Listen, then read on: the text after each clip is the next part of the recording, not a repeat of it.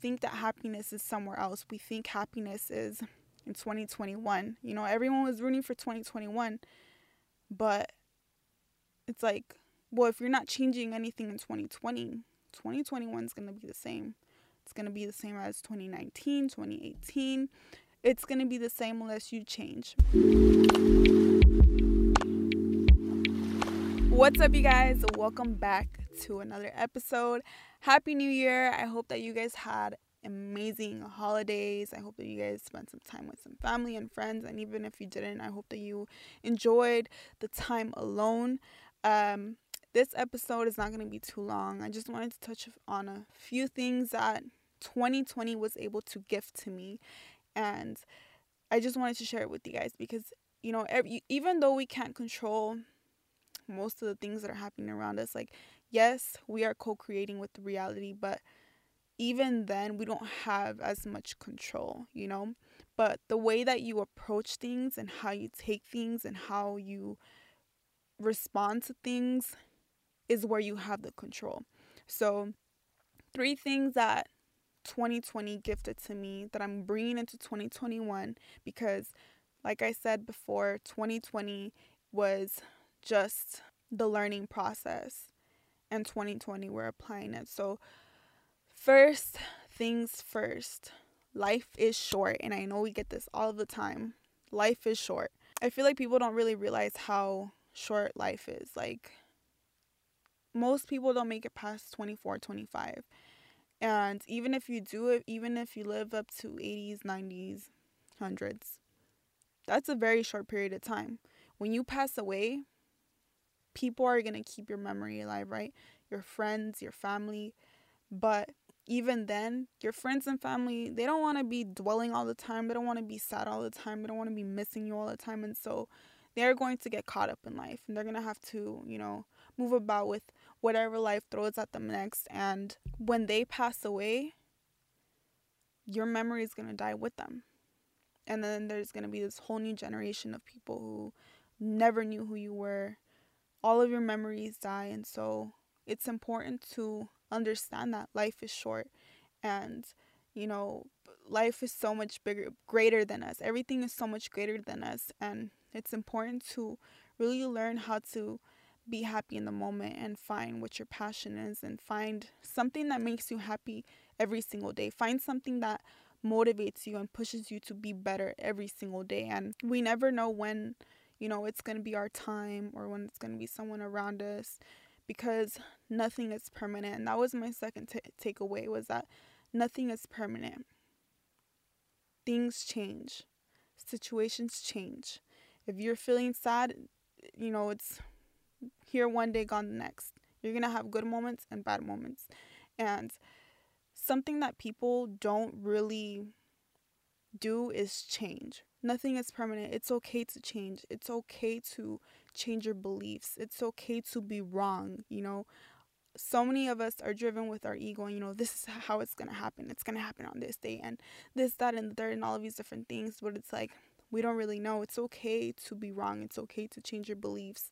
It's okay to become someone who you've always wanted to be, but you're afraid to be because you're scared of people judging you. Honestly, truly, no one cares. No one really cares if you change, too, because so many people are worried about themselves. So many people are worried about what they got going on. And even if they have a few opinions here and there, talking about how, oh, you've changed, or seeing how you dress differently, or how you have different beliefs now, it doesn't matter, because people are, you know, gonna think about something one minute, and then the next they're gonna be, you know, on to the next, worrying about what they got going on.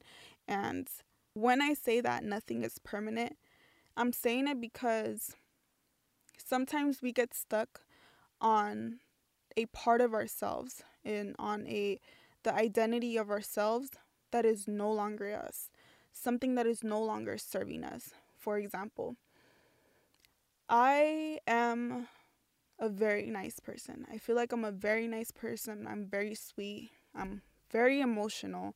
I'm such an emotional person, and I'm a huge empath. I can feel people's energy. I can feel the truth in people's words, and I'm just a very emotional person. And so if someone comments something, or if someone says something sweet to me, or email or a DM or whatever, when people say nice things to me and I send all of these emojis and all of these hearts and smiley faces and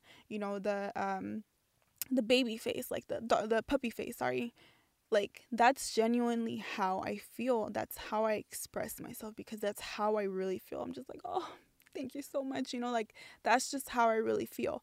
But I can be a very mean person.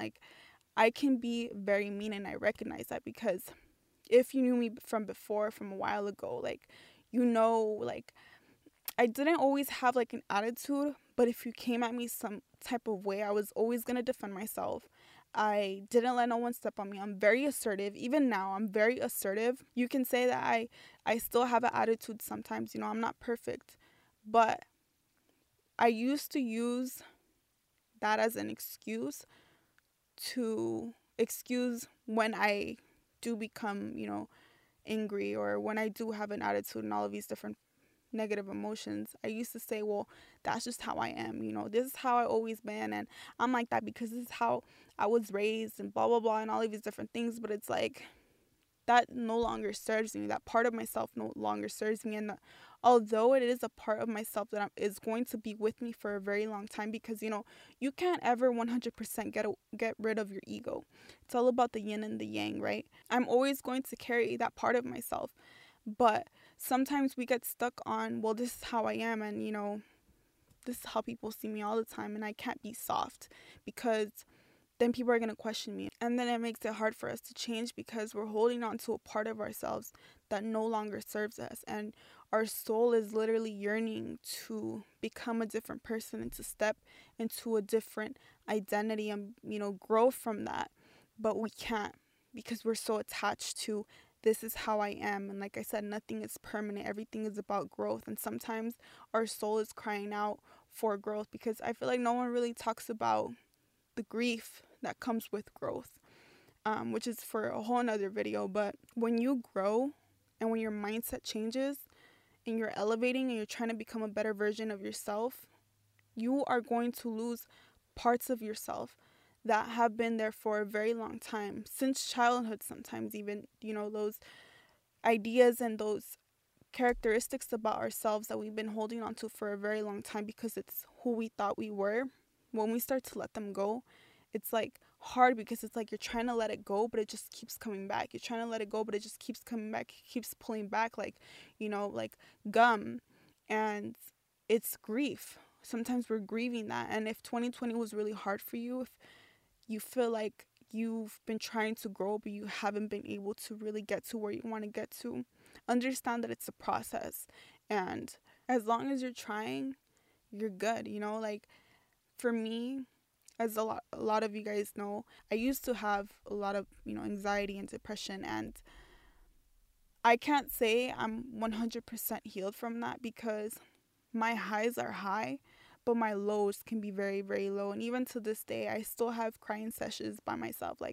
I'll randomly feel so much energy come up out of nowhere, and I'll just feel I have to cry, or certain memories.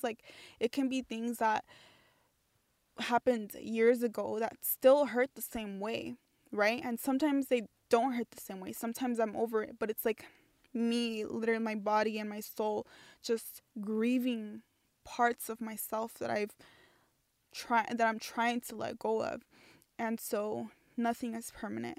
You don't have to believe the same things that you believed last year in order to prove yourself, to prove your ego that you're right. It's okay to be wrong. It's okay to grow. It's okay to change. It's okay to change your style and the way that you move and everything. Nothing is permanent. So what I'm taking from that into 2021 is that it's okay for me to like new things and to become a different person and to move differently, because I don't have to stay committed to something that is no longer serving me. Now, something else that I learned in 2020 that is such a big tool is that to not overlook what I currently have while I have it, because things can be taken away like this, right? From one second to another, your life can completely change. And sometimes we have this thing that humans do. It's like where we think that happiness is somewhere else. We think happiness is in 2021. You know, everyone was rooting for 2021,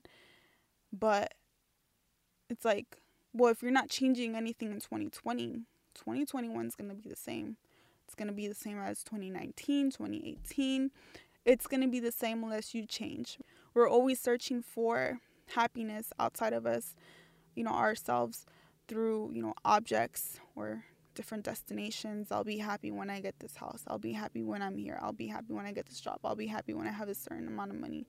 But it's like, although that might fulfill you for a certain time span, it is not permanent, and it will go away once you adjust to the new house, once you adjust to the new environment or the money that you get, because you're always going to want more. Your ego is never going to be satisfied. And so it's important to sit there and figure out why you're having such a hard time being happy. You know, in 2020, I had a lot of moments where I would be like, I have a house, you know, I have a roof over my head, I have an amazing family, I have good friends, I have I'm in a good environment, and yet I still feel like something's missing. I still feel sad. I still feel all of these negative emotions some days, right? And it's because those emotions are things that we still haven't processed from a while ago.